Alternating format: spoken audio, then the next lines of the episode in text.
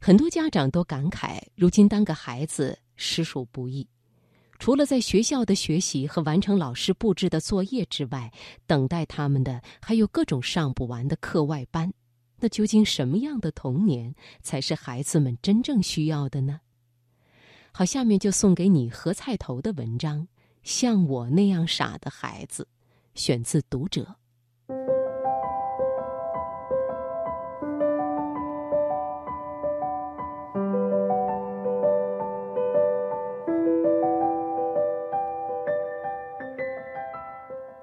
网上曾经流传一份儿童日程表，制作者是一位毕业于北大的母亲，每周七天，天天晚上十一点睡，早上五点起，所有的日程安排的满满当当。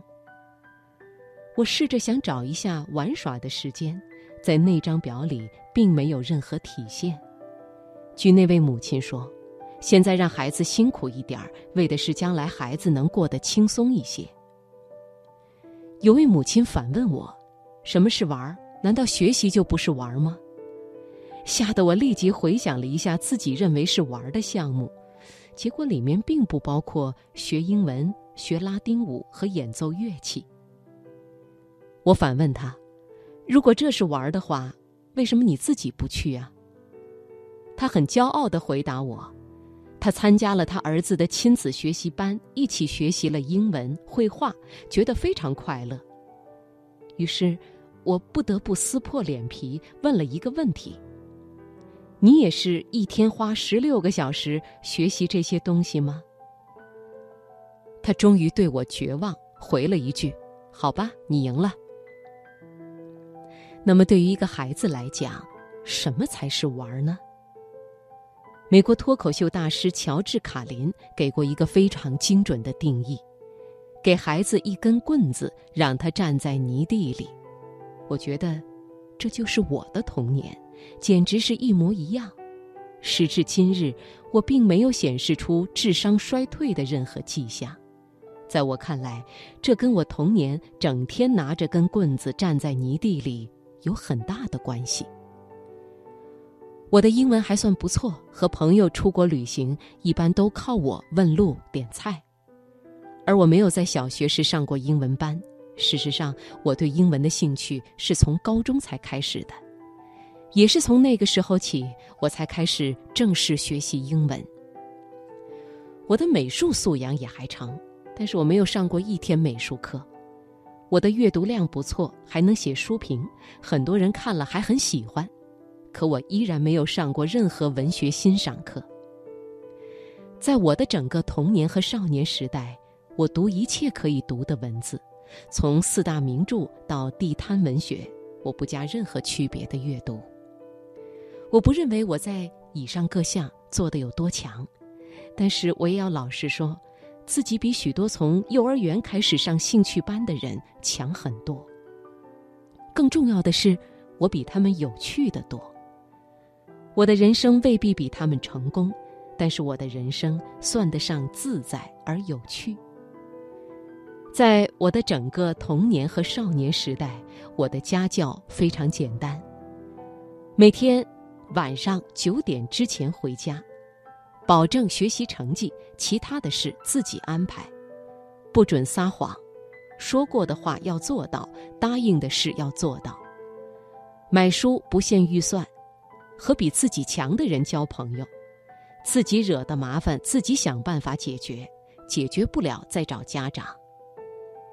也许还有别的几条，但是大概就是以上这几点。许多今天看起来了不得的儿童教育，在我家都非常简单。我小学二年级的时候，可以读的书很少，每天只能翻阅《人民日报》和参考消息过瘾。当我问起彩虹的原理时，我父亲专门去打了一脸盆自来水，将一面镜子斜插入水面，让阳光经过镜子和水形成的三棱镜，在墙上打出一道人造彩虹来，然后跟我讲光的构成和折射的原理。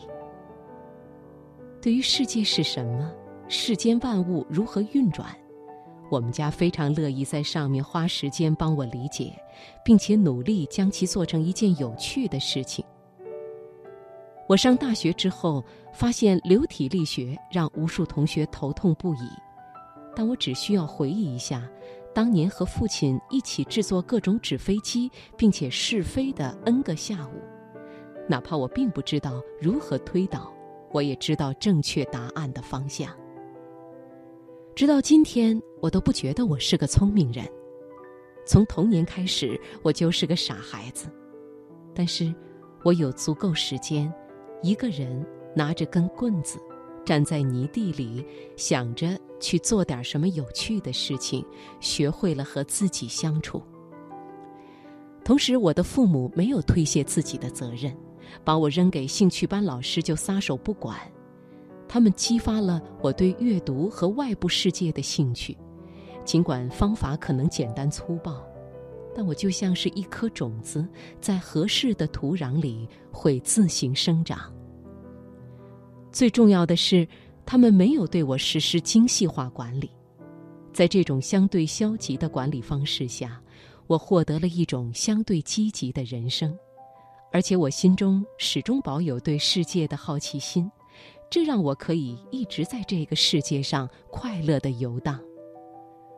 我并不是说北大毕业的那位母亲教育方式不好，可是对我这样的傻孩子而言，拿着一根棍子站在泥地里，可能更加称心如意。我没有比较的意思，只是说，这里存在着另外一种可能，在这种可能里，一个傻孩子每天能睡足九个小时。